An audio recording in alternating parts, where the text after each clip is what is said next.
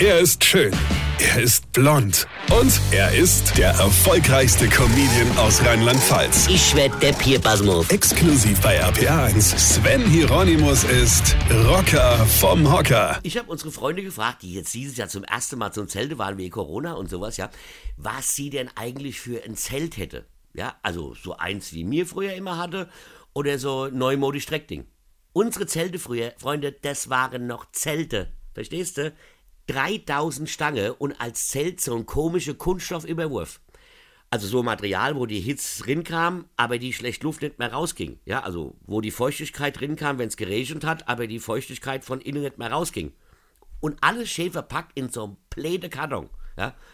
Also hast du erstmal zwei Stunden den Karton ausgepackt, drei Stunden die Stange sortiert und dann hat jeder, aber auch wirklich jeder erstmal seinen Senf dazugebe, wie man die Stangen zusammenstecken müsst und wohin da damit und wieso und überhaupt. Jeder hatte mal angefangen und die blöde Stange zusammenzustecken und wenn A nicht auf B gepasst hat, war die Produktionsfirma schuld und, und kein anderen, ja.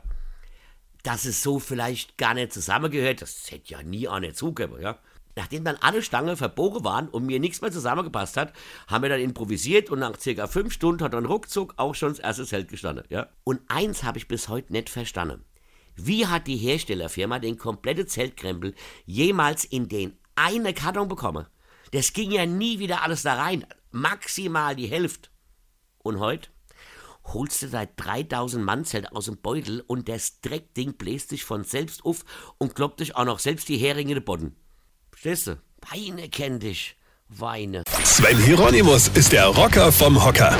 Äh, hier, warte mal, vergessen mal der Retter, aber pass mal auf, ich spiele jetzt am Freitag, am 9. Juli, mein Soloprogramm Als ob in Lauterecken. Am 18. Sonntags in Zweibrücke mit meiner Tochter zusammen, Comedy ohne Corona. Und am 22. Juli auf der Zitadelle in Mainz, mein Soloprogramm Als ob.